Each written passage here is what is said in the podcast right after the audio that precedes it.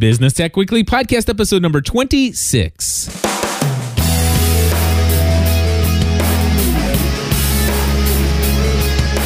Hello, everybody, and welcome back to another episode of Business Tech Weekly. My name is Cliff Ravenscraft. And my name is Andy Traub. We're here each and every week devoted to those of you who are small to medium sized business owners, trying to share with you what we have learned in the area of technology that has helped us to become more profitable, more efficient, productive, just making us enjoy life so much more. And we want to share some of that stuff with you today.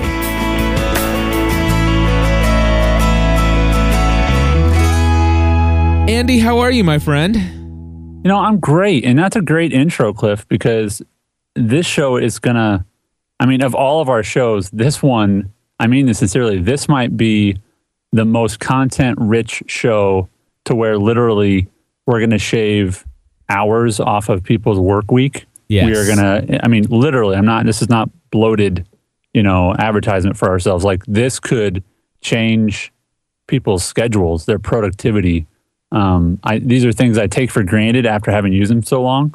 But man, we are we are going to help you if you surf the internet. and so if you do, um, you know, check out the show notes. We're going to have a ton of links because we have a ton of information. So I'm pumped about today.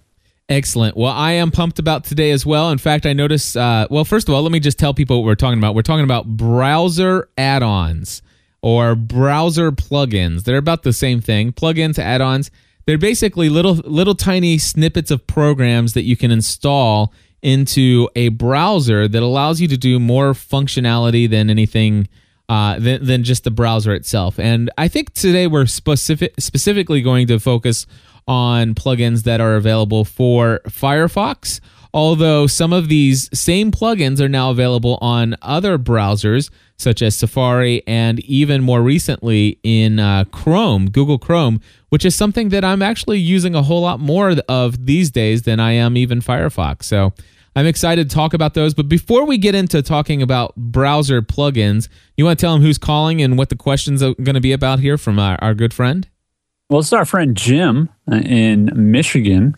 And uh, Jim's a friend of ours, and I think been a client of both of ours, actually. But his question is about our home office setup. Exactly. Go ahead and take it away, Jim. Oh, whoa, whoa, whoa, wrong file. That's not the right file. That's all right. Jim, take it away now. Hi, Cliff. This is Jim Bramham from Canton, Michigan. This is for Business Tech Weekly. I was wondering if you and Andy could talk about your home offices. I believe both of you have offices in the basement of your houses. We currently have my office on the second floor loft. This is an open area, so I don't have any privacy.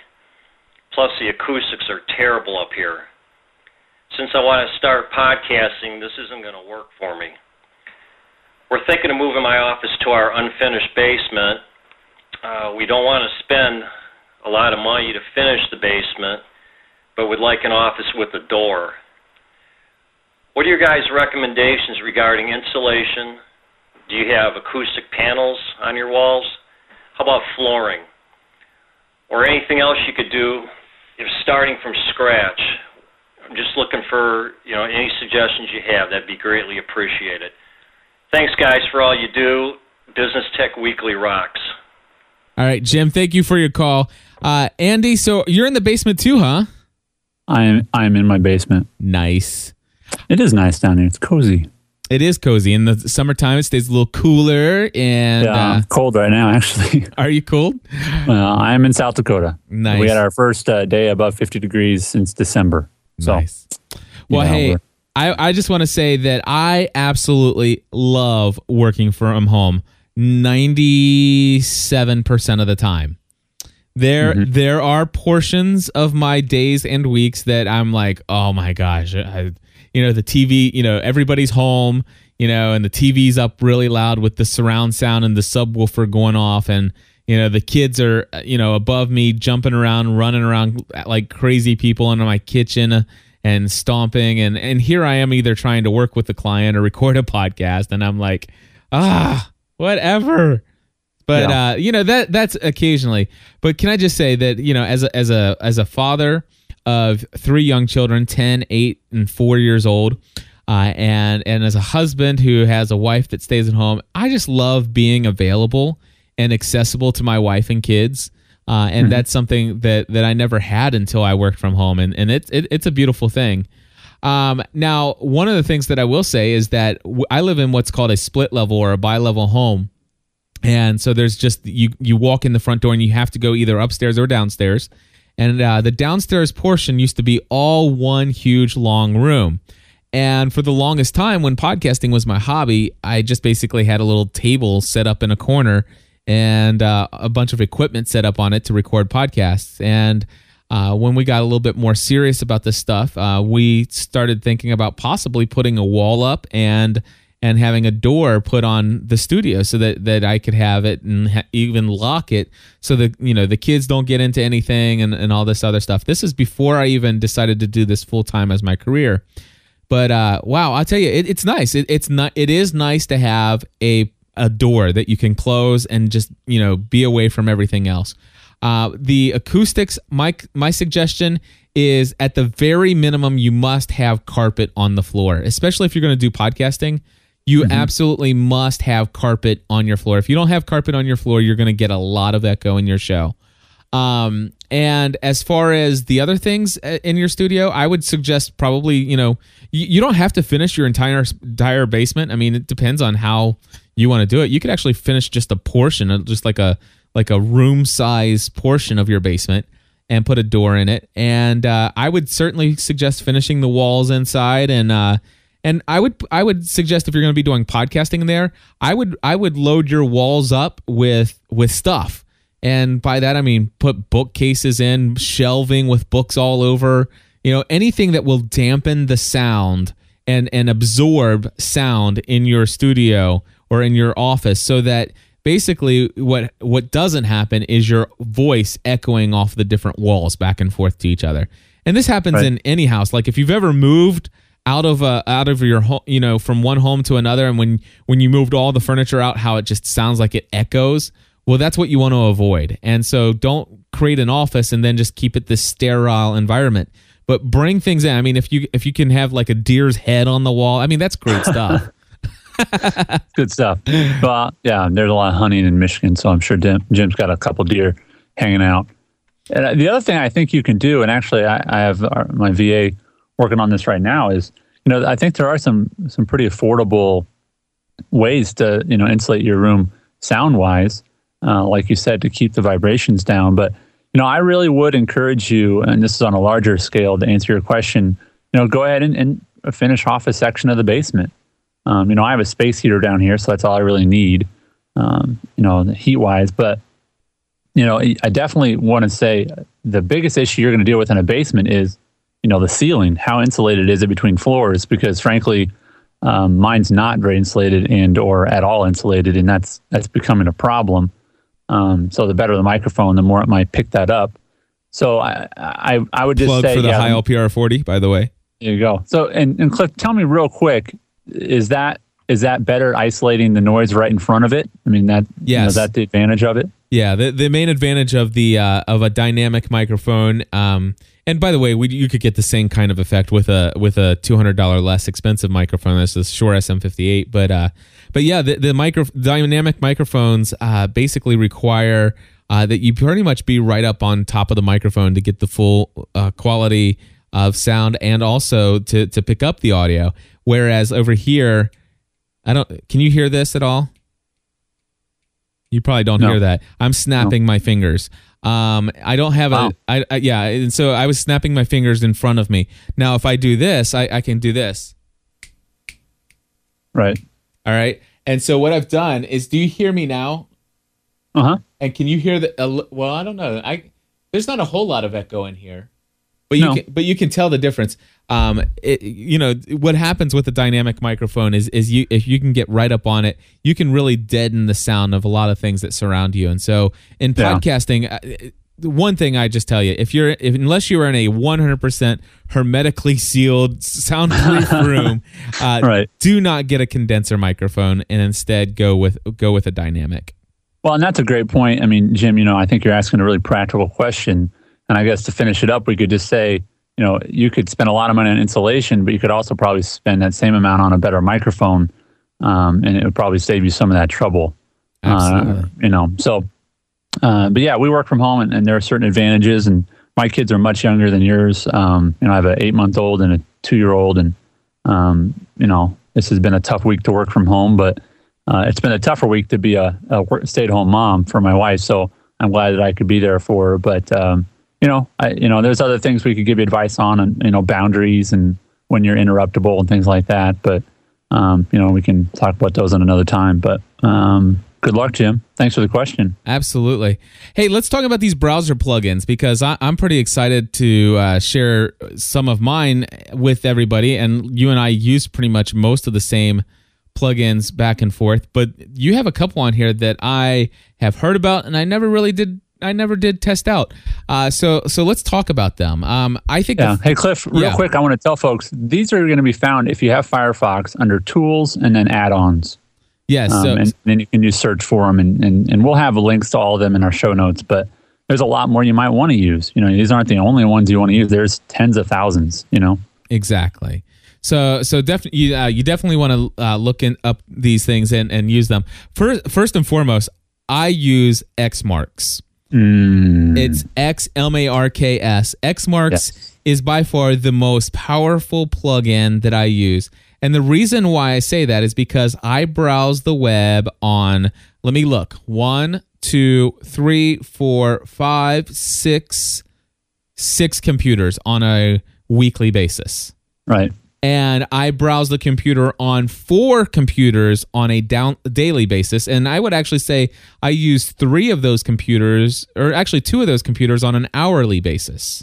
Mm-hmm, mm-hmm. And I'm consistently going from one to the other, from one to the other. And the reason for that is sometimes I'm doing some processing on one of my computers that I really want to just have it have all the processing power of my computer. So I just want to sure. hop over to the other computer and let it the other one do its thing. And what's nice is that uh, you know we've talked a lot about using cloud-based computing software such as Google Mail, and our calendars are online, and uh, Hoot you know um, Hootsuite for our Twitter is online. It's in the browser. Um, right.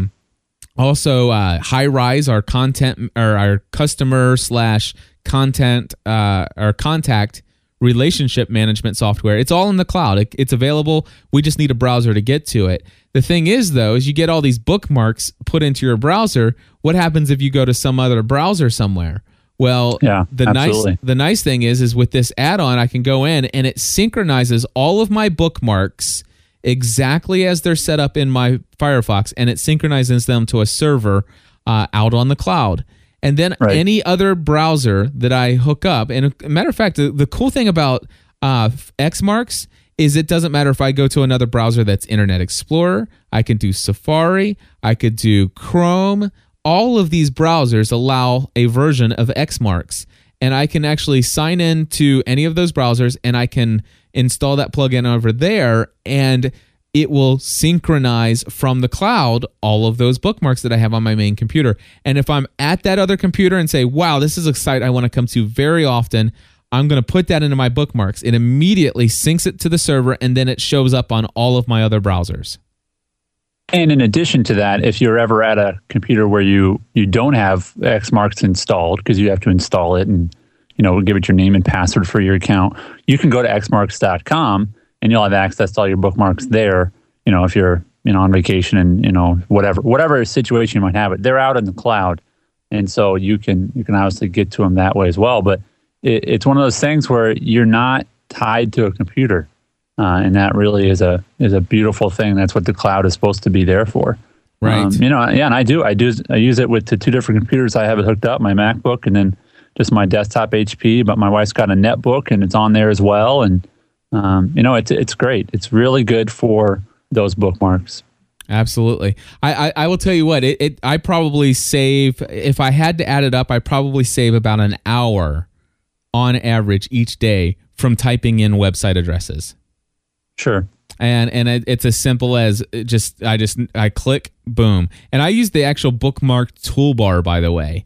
And and uh, what I do is when I I put I have all these little uh, links up there, but instead of having the entire name of what that bookmark is, like I, it has the little favicon or the little icon for Facebook in there, and and instead of saying Facebook, I just put FB, and it's got the little icon for Twitter, and it just says T, capital T lowercase W for Twitter. I've, mm-hmm. I've got a little icon. It's got just a B next to it, and that's my online Bible that I go to. I've got mm-hmm. a I've got a picture of a monkey, and it just says MC, and it stands for Mailchimp. I got one sure. that actually just says W. And if I click that, it'll take me to the weather channel. And so I just have all of these little things with little codes and I know where they're all at. And just no matter what browser I'm on, it's like, man, I need, hey, will you check the weather? Boom, click on W. And I'm, I'm there. Right. And the other it, way that it doesn't it doesn't sound like a lot, but to be honest with you, it really does shave off some time throughout my day. Well, and I'm not sure this is. I mean, I think the synchronization of that's great. Maybe we, this is a good time to point in as well if you right click on a on a bookmark within uh, Firefox, and I think Chrome, yeah, Chrome has this now too, but you can give it a shortcut. So instead of typing facebook.com or even clicking on that link, I can just go up to my browser bar and where I type in my URL, I can just type the letters FB and it'll go to Facebook. So you can create small lettered shortcuts or text shortcuts to your to your bookmarks as well. So in addition to Xmarks, you also have the ability to type just a few letters in your browser bar and and it'll go to that bookmark. So your bookmarks can even have shortcuts. Awesome. So again, I don't do a lot of um, navigating with my mouse as much as I do using those shortcuts. Gotcha. Very cool. See, I didn't even know you could do that. Uh, I, I just I just have all these little places over here, but that's cool. I'm glad to know that I could do that. All yeah. right. So the next one you have in the list is uh, Google Voice add-on. Um, now I use Google Voice all the time. I always happen actually happen to have it always open in a tab. But tell, uh-huh. tell, tell no more, no more. Tell me about this Google Voice add-on. Well, it is simply this: any phone number on your screen, if you click on it, it'll ask you. It'll basically turn your Google Voice on. It'll say what phone number, what phone do you want to ring? Just like with Google Voice, when you click on a phone number, it says within your Google Voice dashboard, it says you know, what phone do you want to use if you have huh. more than one phone connected? And so within Highrise, you could click on a phone number, and automatically a little window pops up and says, what phone number do you want to use to connect to that number? And they have that on uh, Chrome as well as Firefox. I'm I'm actually adding it now. So is, is that all? Is that the only thing that does? Uh, as far as I know, what else do you want it to do? No, I, I, just didn't know if it would like if there was like a little thing it would pull up like a little notification like of your test um, SMS it messages. May, it may actually do that. Yeah, it may. Well, I I think actually that's a different one. I think that's a Google Voice notifier, and I know that's another one. You can also have a Google Google Voice notifier. I don't have that one set up. No, um, I, I typed in GV and Google Voice. Neither one of them pull up when I do search, but maybe maybe um, maybe that's only searching the ones I have there. So let me just click here and do add-ons. And I am going to go ahead and browse all add-ons and see if I can find it. It's called way. Google Voice add-on for Firefox. All right. So and it says click a phone number on any page to place a call using Google Voice. Awesome. All righty. And so Google. Yep, there I found it. Beautiful. Awesome. So uh, what's next? What is Feedly? Well, Feedly is, I think, uh, Google Reader, but not ugly. and uh, Feedly is a add-on that I use, and basically it takes your Google Reader and it makes it in sort of a magazine format. And um, so it's a different way of organizing uh, your Google Reader. But what I like the most about it, not just that it looks more, you know, attractive. Um, I think it's easier to read. It's not quite as busy, but let's just say you are an aggregator, you like to re, you know send out a lot of stuff that you read on Google Reader, uh, then you can every every story that it has, it has below it you know ten or fifteen buttons where you could tweet about it. You could set it out onto your Facebook. You could use your Posterous to you know send it out to all your blogs. You, you know all those different tools to broadcast messages on the bottom of every story. Feedly has uh, links to those. So I can go through my Google Reader and bam, I can send out uh, Twitter message about it. I can post it to my Facebook that I'm reading this story. And so, um, and that's just one word, feed ly, and um, and then it exists in the top of my uh, browser bar. But one of the cool things is when I'm logged in, Cliff, if I'm at um, GSPN.TV and I'm and I'm I'm reading or listening to a podcast there, and I want to share it with everyone, Feedly has what they call a mini bar, and it's I don't know maybe a quarter of an inch wide by two inches tall, and it sits in the far far right side of your browser window. And anytime you're at a blog, you're you're somewhere that you could send a story out. Uh, you can it has the same small icons. It only has about four or five of them. But if I'm listening to something, I can just go, "Hey, uh, I want to send this out to people. I want people to know that I'm I'm uh, I'm listening to this podcast from GSPN, and I, and it's got a Facebook or a Twitter, uh, or you can send it out via Gmail. That's another button in there. So you program all that, but basically what it's doing is it's taking all that information that we kind of get and we go through on a day to day level, and it gives us an ability to send it out uh, really in a very systematic way. Um, so it saves me a lot of time as I send out and broadcast, um, you know, interesting stuff that I'm taking in, and that's Feedly. So very cool. Yeah, I like it a lot. All right, and then I noticed that you have Gmail Message Indicator. Yeah, I personally don't use this, Cliff, because I have a permatab, which we'll talk about in a minute. Yeah. So I actually have my, my my box up all the time. But if you didn't want to have your inbox open, you didn't get as much email, or you know, as, as you and I do, or whatever, uh, you can have it up in your uh, you know your taskbar there. You can have an in message indicator, which basically just shows you, um, you know, how many messages, new messages you have in your inbox. Right. Very cool. Uh, yeah, I, have heard of the. You know, I knew about Gmail Message Indicator. You know, I, am asking. I wonder if you know this. Um, do you know what Gmail app or plugin that's available that if you click on a Mail to link, that it will actually open up your Gmail and compose a message there versus trying to open up Outlook? You know what? You are supposed to be able to set that up in your um, Google Talk. Okay, you're supposed to be able to go to Google Talk and then settings. I'm doing this as we talk and then, um, yeah, Google Talks in settings. And then in general, it says open Gmail when I click on email links. You can check that box. Hmm. But you know what? Doesn't work for me. Ah, oh, man. That's a. I don't know why. But that's, I mean, yeah, it's a huge, it's like it opens up Outlook, which I've never used on this computer. Yeah. You know? And that's supposed to be the workaround. But like all things Google, I can't complain about the price. So Um, so it doesn't work. But for some people, that might work. So if you have Google Talk enabled, if you click on it, open it up, and you go to settings. Um, and actually, let me clarify. That's on the Google Talk, the actual program that sits in my, uh, in my, not not in your Gmail, but in the actual, I don't know what to call it, in the bottom right hand corner of your browser, where it's got the date and things like that. Right. Um, those programs on there. Right. I just installed Google Voice and and uh, just uh, checking it out here. I'm, I'm gonna I'm gonna try it after we're all done. So Google Voice, check this out. All right, what's next on the list here? Colorzilla. So you and I are both using Colorzilla, which, by the way, um, all of these app, all of these work with uh, fi- Firefox, Firefox uh, with the exception of if you've just updated to, oh, where help where is about Firefox? I just upgraded to 3.6. So if you have 3.5 anything, yeah. all, all of these work.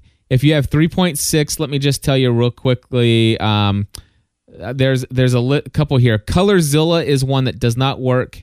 Gosh. I, IE tab does not work. Java console has just a new one, so that's not a big deal. Uh, but yeah, so the, the deal here is that their IE tab and Colorzilla does not work in 3.6. And I just want to say yet. And, yeah, and, and, and, Cliff, I think it's a great point to bring up because a lot of people think, oh, well, these are just add-ons to my to my browser. That you know, oh, sure, I'll upgrade. Well, they are separate programs written by separate people than the folks at Mozilla who created Firefox. And so, just because they approve a new version of the browser doesn't mean that they have to go back and tell all those people, you know, hey, make it com- make your your plugin compliant with the new version. So I often, several times actually, I have upgraded to the newer version and then I've had to downgrade back down because a certain plugin didn't work. So right. anyway, just to be warned, don't assume that your plugins work. Uh, and maybe bookmark where you can get to, uh, you know, I'm, I'm often going and saying, you know, typing, Googling uh, old versions of Firefox, you know. Yeah. So back to Colorzilla. What is Colorzilla, Cliff, and how do you use it? Colorzilla I use all the time because I'm trying to design web websites for podcasters and they say, you know, hey, I have this site over here and I really like that color and of course I need to know either what the RGB color is or the hex color is. Right. And and basically what it does is it gives me a little eyedropper Mhm. and I can And it, it exists where? It, it exists down in the little toolbar. Down at the at or the system tray or the system Yeah, status yep. area. And i just so i just click this little dropper here down at the bottom and then i can drop that little thing i can click anywhere on the browser and whatever i click whatever the color is it will tell me all sorts of information about that color. It'll it'll show me the color. It will give me the hex code for the color, give me the RGB, and then I can take that information and I can then use that to say, hey, I want to make my background this color. So it, it Right. I I can't imagine life without Oh my using gosh. Colorzilla because before this, I used to have to do screen grabs, save Yep. it, open in Fire Firefox, and then try to get a try to or not Firefox, but uh, Photoshop to get Yeah. the actual color. Yeah. So it was like a, you know, $500 Colorzilla. Exactly. you know but I, I think another they did a great job writing this add-on some add-ons you'll find are kind of slim you know there are a lot of features but with this add-on you know i'm, I'm going to do it real quick you know you click on it you hover over you click on something else and right away it shows you the rgb code so you can just type that in but if you hover over the color you just did and you right click on it Uh huh. it gives you a ton of options, including copying uh, the code. So let's just say I'm, I'm working on a page. I can, you know, I can go find the color and go back to the eyedropper, right click, and it'll actually copy that code, which I did white, so it's all Fs. But you know, you can copy that code literally to your, um, the, the name is escaping me, but to your your your notepad or whatever you want to call it. Um, it's saved just like any Control C, basically. So Yeah. you can you can do this all with your mouse, whereas before, like you said, it was several steps, and it really is great. I mean, you can go all the way down to the pixel almost, Cliff. So if you have a very small spot, we've got a color like the color of a text. Yep. You know, you can pull that out of there, and and it changes as you hover the the eyedropper color in the bottom left system tray. It the, the color there of that background will change as you hover over different colors, which is just I mean it's just a great plugin. Yes. Um, so if you're doing any sort of work with colors online, uh, absolutely get Colorzilla. All right, the next one we're going to talk about is called Screen Grab, and this one is unbelievable. Uh, if you've ever wanted to just get a little bit of a screen screenshot of something so that you have on the browser, and you want to just be able to send that as a as an image to somebody, this is the program for you. Now, those of you who have a Mac, which by the way, I don't know if you know this, um, uh, Andy, but if you do Control sh- Command Shift four or Command Shift three on your Mac, you can Okay. actually actually do a screenshot not just of the browser but anything that's on your screen. Oh, great! Yeah, Command Great. Command Shift four on your Mac will do a screenshot of the entire screen, and Command Shift three will actually give you the little uh, crosshairs that you can choose just a selection. Oh, okay, okay. And Screen Grab does a lot of those things. Screen Grab will do all of that within the Firefox browser, which is Right, kind of nice. right, and and right. The, the big thing here that I like about the Screen Grab program is it will allow you to get a- it- to get a screen grab not just of what is currently viewable on your browser, Mm-hmm. but if if the if it if you can scroll down quite a ways, it will actually say, "Hey, do you want to do you want a screen grab of just the viewable area or the entire page?" and Yeah. it will actually go and take the entire page from top all the way to the bottom of the document, which is really cool. And it allows you to save it as a JPEG or a PNG, which, by the way, PNG is is an uncompressed graphic format, so it actually represents the quality that was originally there on the screen. Right. And Cliff, I've seen you use this in a really unique way. and I thought it was pretty cool. I don't know if you do you remember? I don't know. I use it a lot of different ways. Okay. Well, it was when you put a question out about um, I think audio coming on automatically on a website. Oh yeah, that? yeah, yeah. I, Yeah, yeah. And it, you got like I don't know, 40, I don't know. I don't think I'm exaggerating, like 40 No, or yeah. something responses on Facebook. You know, Cliff puts out this one question, how do you feel about audio coming on automatically? One of my clients, you know, wants to know if they should take my advice to get rid of it. And it was like, you Joe, you know, tremendous, you know, disapproval. Yeah. And uh, because you wanted to show everyone the whole thread, you know, I mean, can you imagine the amount of work it would take to save the page, save the page, save the page, save the page? Forget it. With screen grab, you know, you right click, you go to screen grab, you go to save or copy, uh, and then you do complete page and or frame, and boom, you get the whole thing. Yep. And um, so, you know, again, these are sort of small individual add-ons, and you think, well, that's sort of a selective thing, but you don't realize how much you can use it until you have it. And when you do, you go, oh my gosh, I'll, oh, I'll just screen grab that. Oh, I'll just, and you stop trying to explain things to people, and you go, oh, let me just send you a screenshot real quick. Right. Uh, but it's not, you know, you could do screenshots. You can hit print screen, uh, but then you have to open it up somewhere, and you know, it, it's eight steps. And instead, somebody smart wrote screen grab. So Right. love it. I want to tell you another one that's just like screen grab, only different. It is called Fire Shot. All right. Yeah. What's that? And Fire Shot allows you to do something similar. The only thing that's different is it gives you the ability to immediately upload it to the Fire Shot web servers. So it creates. Oh, wow. So basically, it takes your screen grab, gives you the option to edit the image if you want, or to crop it, or whatever the whatever you desire to do there. Uh-huh. You can actually. It allows you. It says, "Do you want to put some text on top of this? Do you want to circle or highlight an area?" You know, you, gives you a bunch of basic editing options of this image of the screen grab, or you can just take the unedited version. Just take the screen grab, click the upload button, and it allows you to title that image. It allows you to tag it. It allows you to do all kinds of things, and it uploads it directly to the web so that you can then take the link from that that image and then you can actually have that and post that or embed that into like a forum or or into some other online venues Wow, that, that saves a lot of steps. yeah it, it's You it's, it's it's basically click to grab the screen grab click to upload. You don't have to name it all the time which by the way i never do.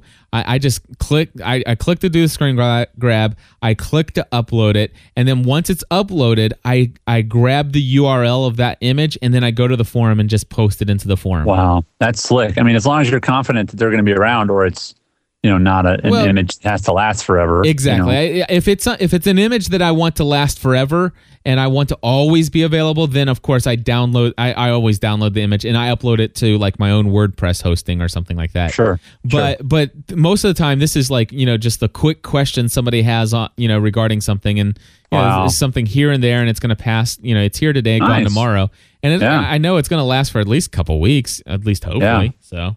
And if it Yeah, goes down, I'll get it again. Yeah, you go. Make sure you put that in the show notes. I think it's. I don't think it's in. Yeah, there. it's at the bottom under the pay, uh, right oh, there above you go. PayPal. Gotcha. Great. Gotcha. Yep. So, All right. okay, so we talked about Colorzilla. We call, talked about Screen Grab and Fire Shot. Uh, IE Tab. You want to tell folks about IE Tab? Yeah, pretty basic, but I, I use IE Tab as an Internet Explorer, the browser that no one likes. Um, but I use it when pages aren't rendering correctly, frankly, or there's something goofy with them. Sometimes I guess I'll just default to go check and see what they look like in IE. Or if you do want to see what your page looks like in a different browser, you're working on a website and you want to see if it renders differently, you can you can just right click and it says View in IE. Uh, I believe is the Yes. is the option. So, um, yeah, so you can, you know, it's, it is what it is. It'll open up a new tab within Firefox and it'll have this little Internet Explorer tab. Um, so you're not opening up Internet Explorer. That would sort of be, you know, pointless. Well, te- Uh, technically speaking, it is opening Internet Explorer in the background, but without you knowing it, it and it's just bringing it inside of your existing browser window, which is really nice. Uh, Um, Very nice. when this comes in handy there are some like let's say you're doing some some banking online and you want to check in and you want to transfer some funds from one account to the other there are some banks that say i'm sorry we only work with ie you know which Yeah, by the way no problem. at Yeah. that point it's time to actually change to a different bank that's getting real with the world so so You get a- banking advice here too on Business that's right. Weekly. Go get a real bank.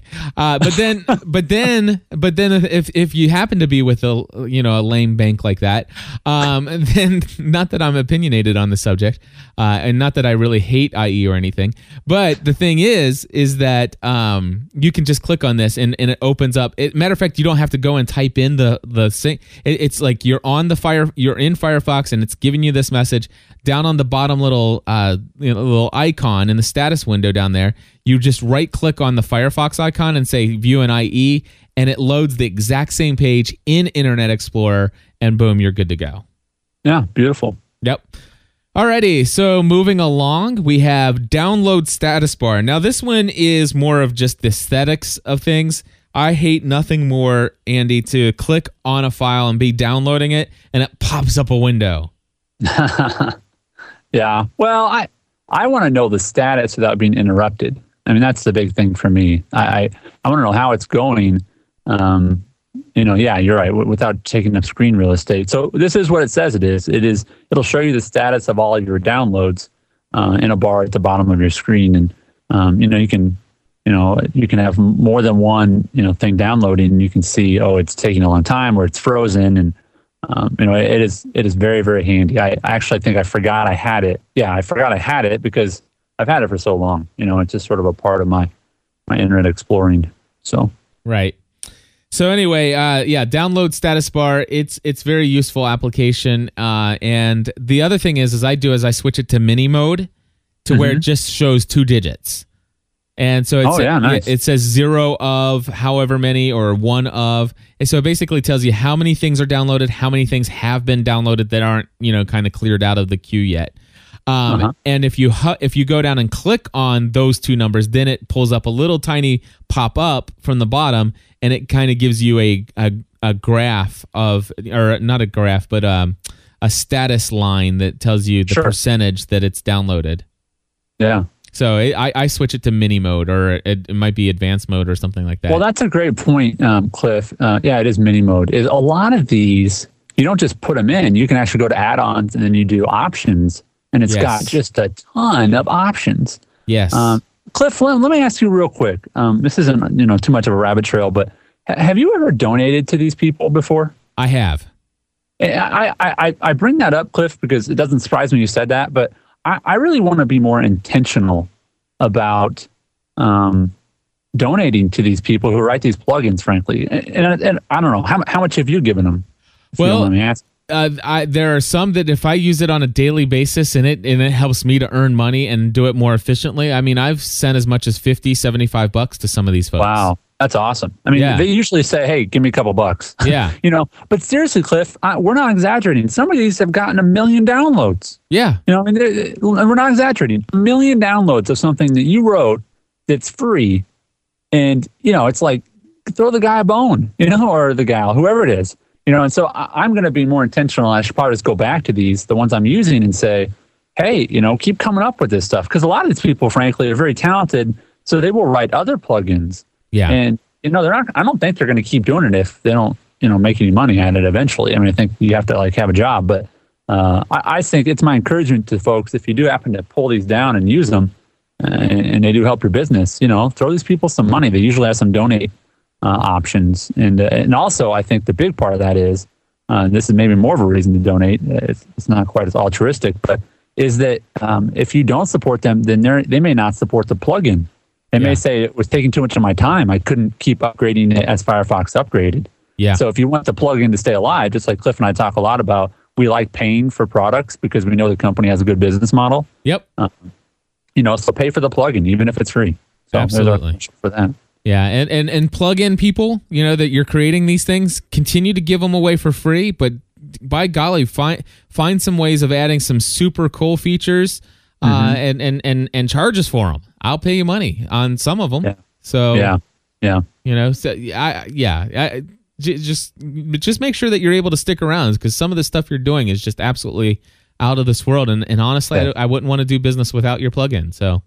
Yeah, no, I yeah, and that's the hard part. It's once it's out there, oh my gosh, if they take it away, yeah, you know, it's like taking a leg off a stool. It's just not the same experience. So, uh, what about the uh, faviconize. Faviconize. Yeah, yeah I'm going to talk about these two in conjunction with one another. Yeah, do that. Do that. One, the perma tab. Yes, there's the faviconize tab and the perma tab. And faviconize tab, basically, when you open up Firefox and you you look at your if you have like the browser to, you know the browser open with all your tabs it's got the little favicon which is by the way that little tiny 16 by 16 pixel icon that kind of goes with the site and then right next to that it has the text which is the you know the header text or the name of of that site.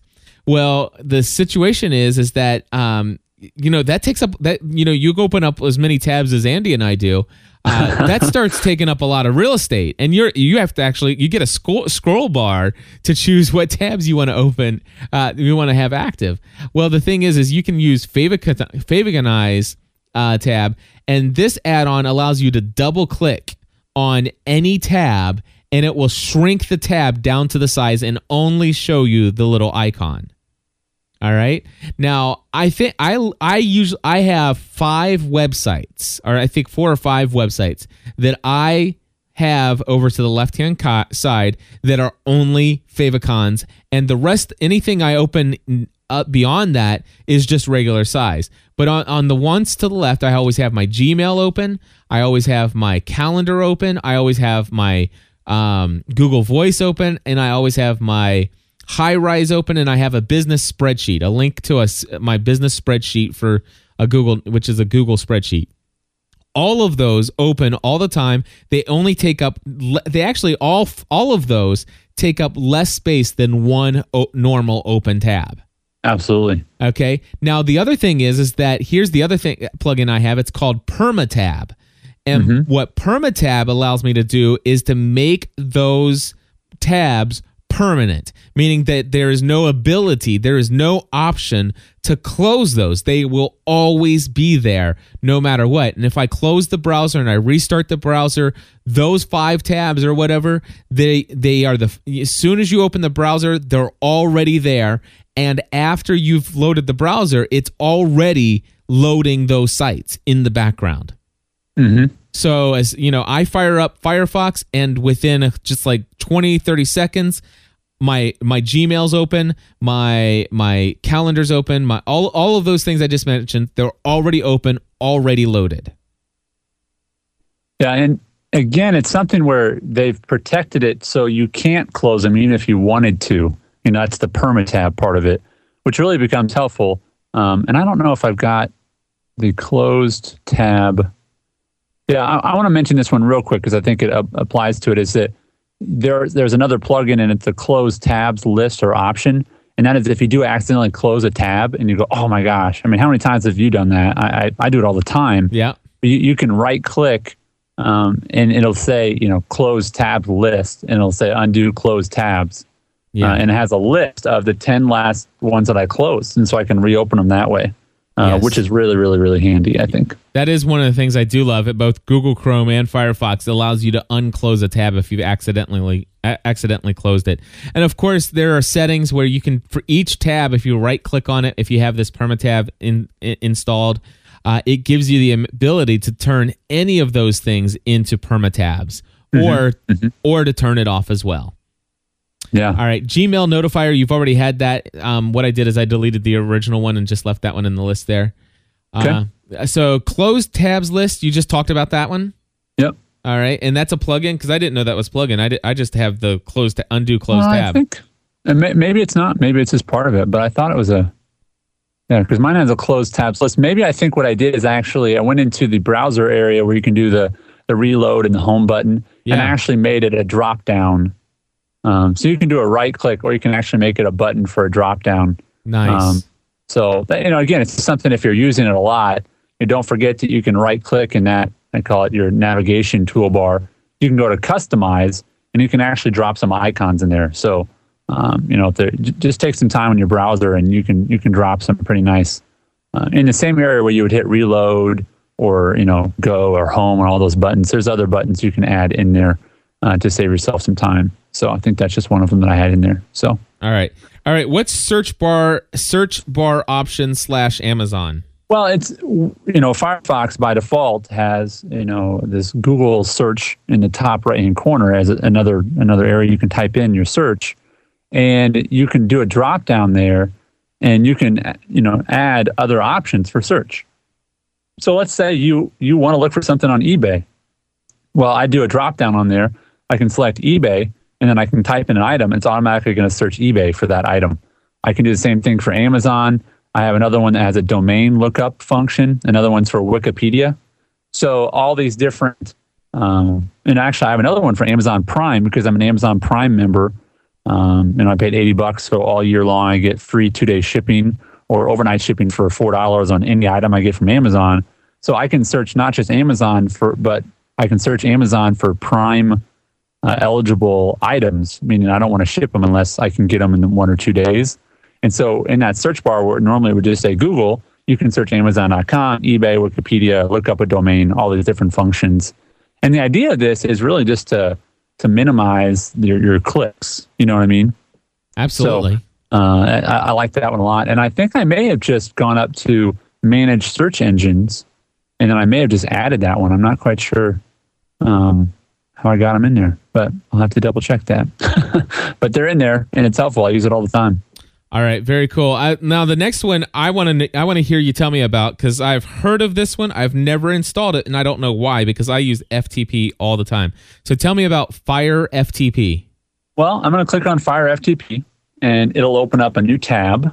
Um, and again, this is sort of elementary, but we're talking about tabs here, not windows. So they're individual tabs in one window. But I open it, and it's going to bring up an FTP um, able a browsing window. And so basically, what it does is on my left side, it shows my computer and all of its information. And at the top left, it gives me the ability to connect to any FTP server that I'd like to connect to and allows me to save those.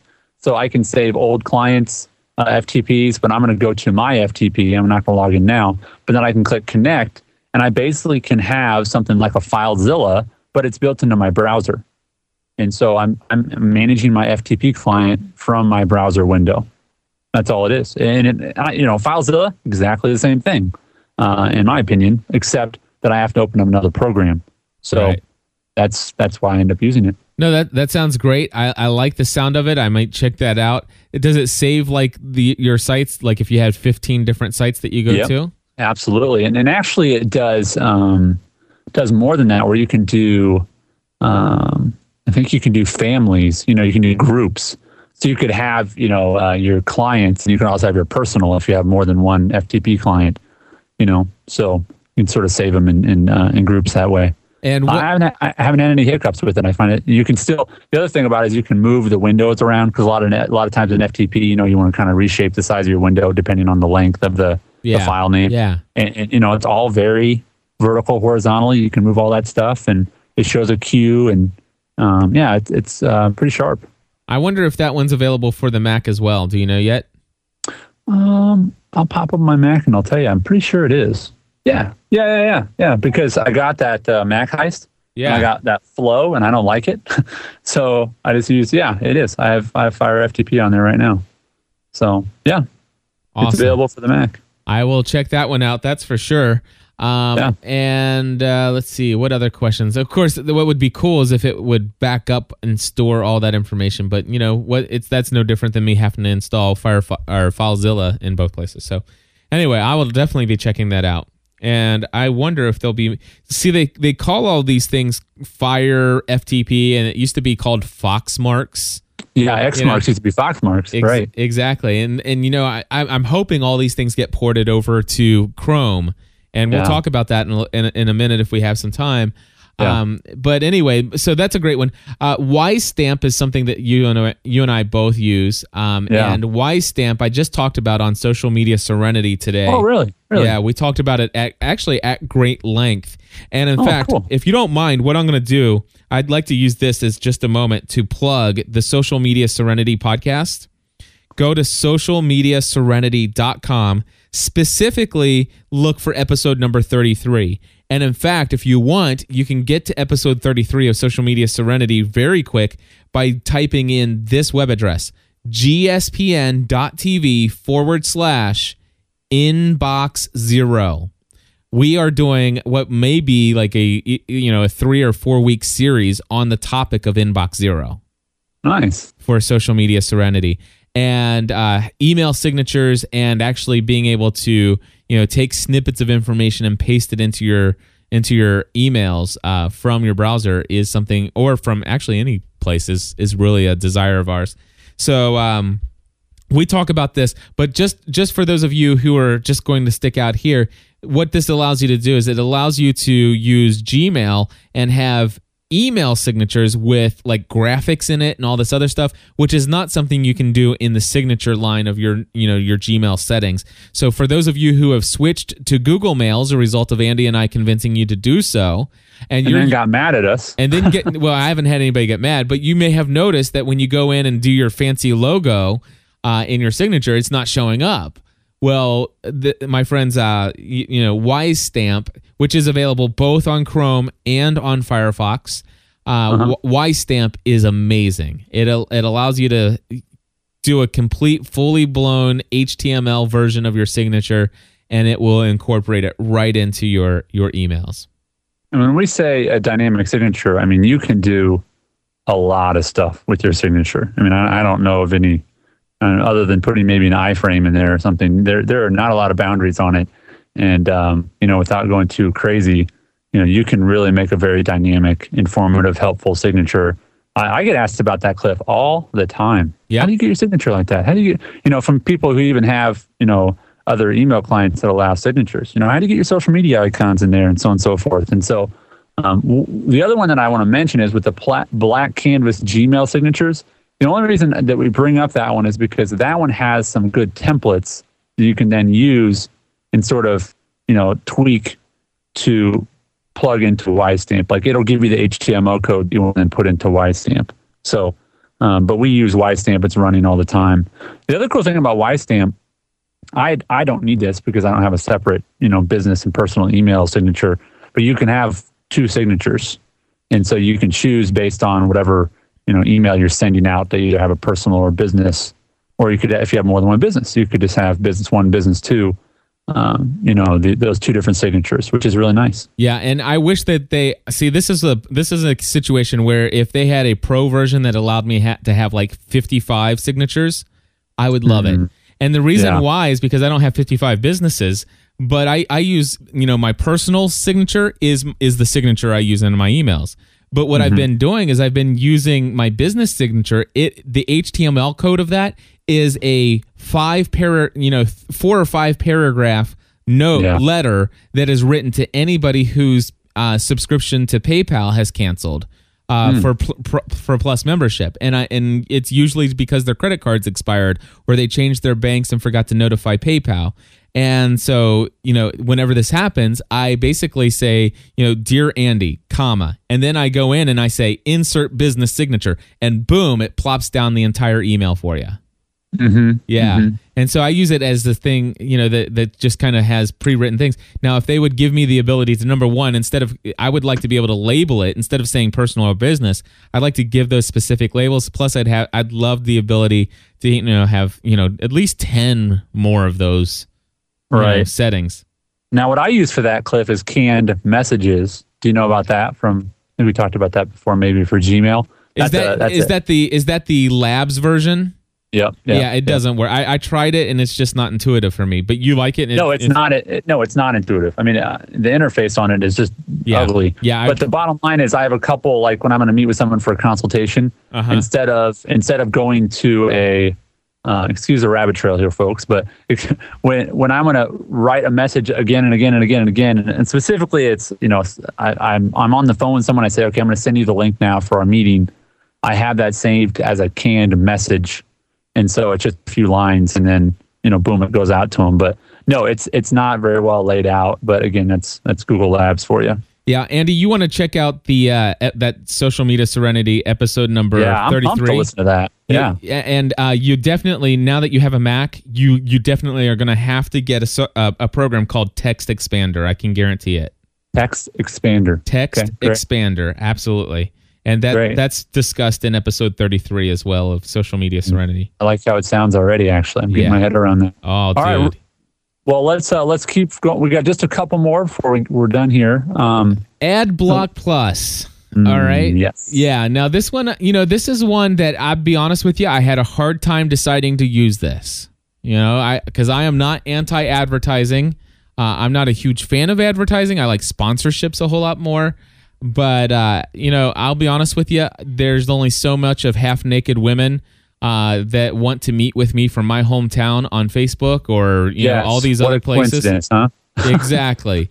Uh, I I am so sick of those things, and and AdBlock Plus is a plugin that can block all those advertisements. And um, it, it- you know what? I, I I you know what? Even Facebook. I'm sorry, Facebook. You started to allow risque ads, so you're blocked too.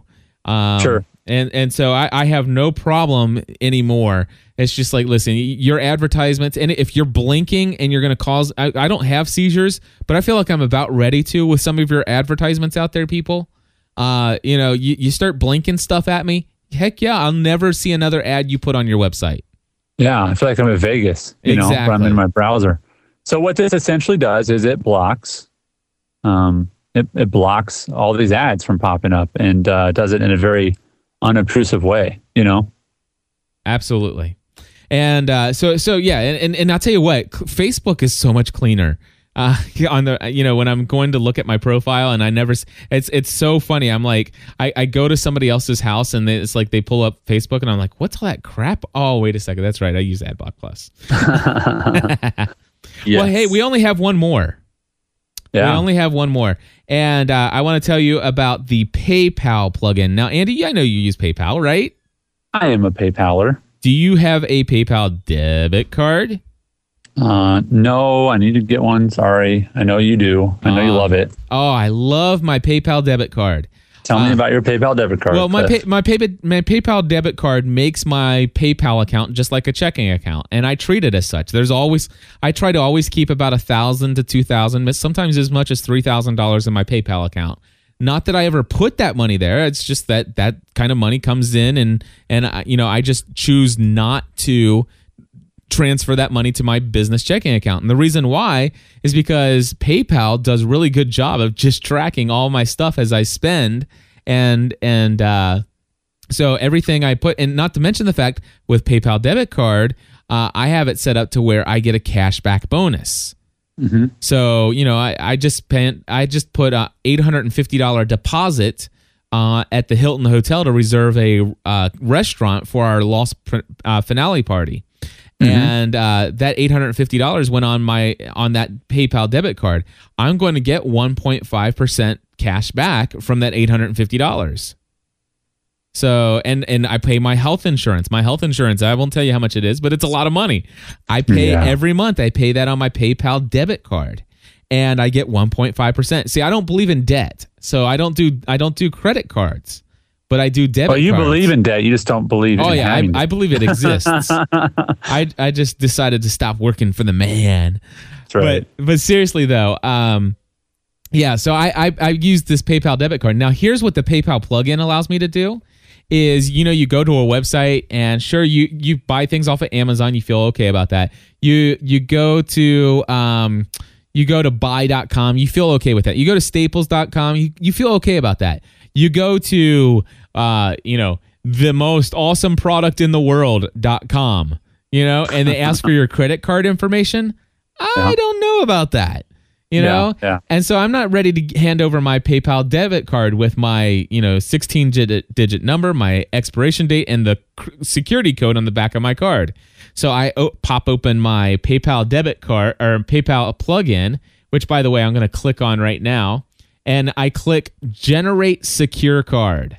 Nice. And what it does is it pulls up a little window and and it literally goes ching ching ching just like a just like a like a slot machine and it Nice. generates a random a random unique 16 digit credit card number for you eh, with with a with a unique security code and and it's got the expir- eh, a unique expiration date and you plug that in and that can only be used one time nice. Yes. And not only that, but I believe, if I'm not mistaken, Andy, I, I believe there's an option, and I haven't used this in a while because I, I usually try to, uh, to, um, you know, sec- shop with secure sites that I'm familiar with. But anyway, th- I believe there's the option for you to take that, and let's just say you have a service that you're signing up for, and they want to monthly charge your credit card. Right. I believe you can actually generate that generate that unique uh, debit card card number information and say, please allow this to be used, re- you know, on a recurring basis with this, you know, for you know for this one vendor. Wow. So I, I can't remember for certain if that's there, but I'm certain I wouldn't have just made that up. So Well, I I'm- can't. I, well, I can't imagine that they. I mean, that's probably part of the plan, though. You have to you have to compensate for when people bill you monthly Yeah. to still keep it secure. So Yeah. anyway, and by the way, the most awesome product in the world.com is available for purchase. That is awesome. that is awesome. Hey, everybody, that is our show for today. And, uh, you know, we're right up on an hour. Um, Andy told you this was going to be content rich. I know that you found this valuable. I mean, I, I, I'm absolutely certain, I, without a doubt, you have heard at least two or three plugins today that will radically change the way you browse the web moving forward. And is this not worth $10 a month? J- the kind of content that you're getting here at businesstechweekly.com. If you think so and you agree, would you become a GSPN.TV Plus member? Head over to GSPN.TV forward slash plus and become a plus member today. Make sure that you get every single episode of this wonderful podcast. The other thing I want to do is I want to tell you that I'm getting ready to launch a brand new podcast all about virtual assistants. Um, Cliff. yes, I am pumped about this podcast I know. Tell me why. because I have a virtual assistant now. And you have lots of questions, don't you? I, of course, I do. I, you know, I'm, I'm solopreneur. I've never employed anyone to that effect. So, um, especially remotely. Yeah, there's all kinds of questions. Anyway, tell me more about what you're doing. Well, here's the deal. I, I'm a, I, I'm certain that I'm going to end up doing the podcast regardless. But he, here's the situation. I want people to listen to this closely, and this is how important this is to me. Um, I am making a pitch tomorrow afternoon to the owner of a certain company that that does you know that that you, where you can go to hire a virtual assistant and i am about 99% certain that i'm going to be able to sell this individual on the concept of sponsoring me for this podcast because i have no doubt uh, with my given experience already that i'm going to be able to convince people that that this is a this is a place you want to go and hire a va from uh, but not Yeah. to mention the fact I, I'm going to tell them, say, listen, I'm going to recommend that some people might want to go and hire, you know, perhaps there might be a task that you can pay somebody for eight bucks an hour for overseas. You know, it, you know, all those kind of things are possible. But here's the situation.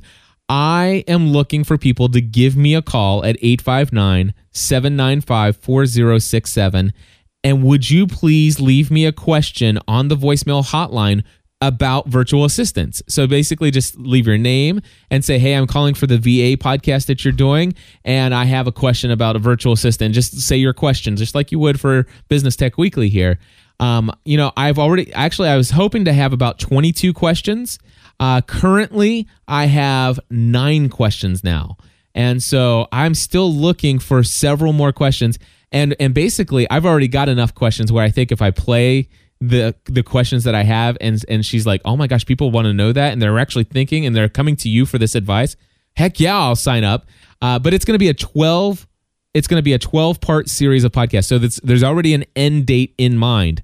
So mm-hmm. it will be one episode a week for 12 weeks answering all your questions about virtual assistants. And so if you have a question or even if you can just think of a question, please call 859-795-4067 and even if you don't make it before my time to talk with her tomorrow, I desperately want these questions for my podcast as content so that I will eventually get to your question within the, those 12 episodes that I will produce. So there you go. That's what I need. Absolutely. You know, and, and VAs, that's a huge category. And, and I think there's a lot, probably a crossover of folks that people listen to Business Tech Weekly. I, I think if you own a store, if you are, you know, work at home, I mean, there's, there's all kinds of folks I know that, that actually they have offices, but they still use a virtual assistant. Um, you know, there's just a lot of cost savings that goes along with it.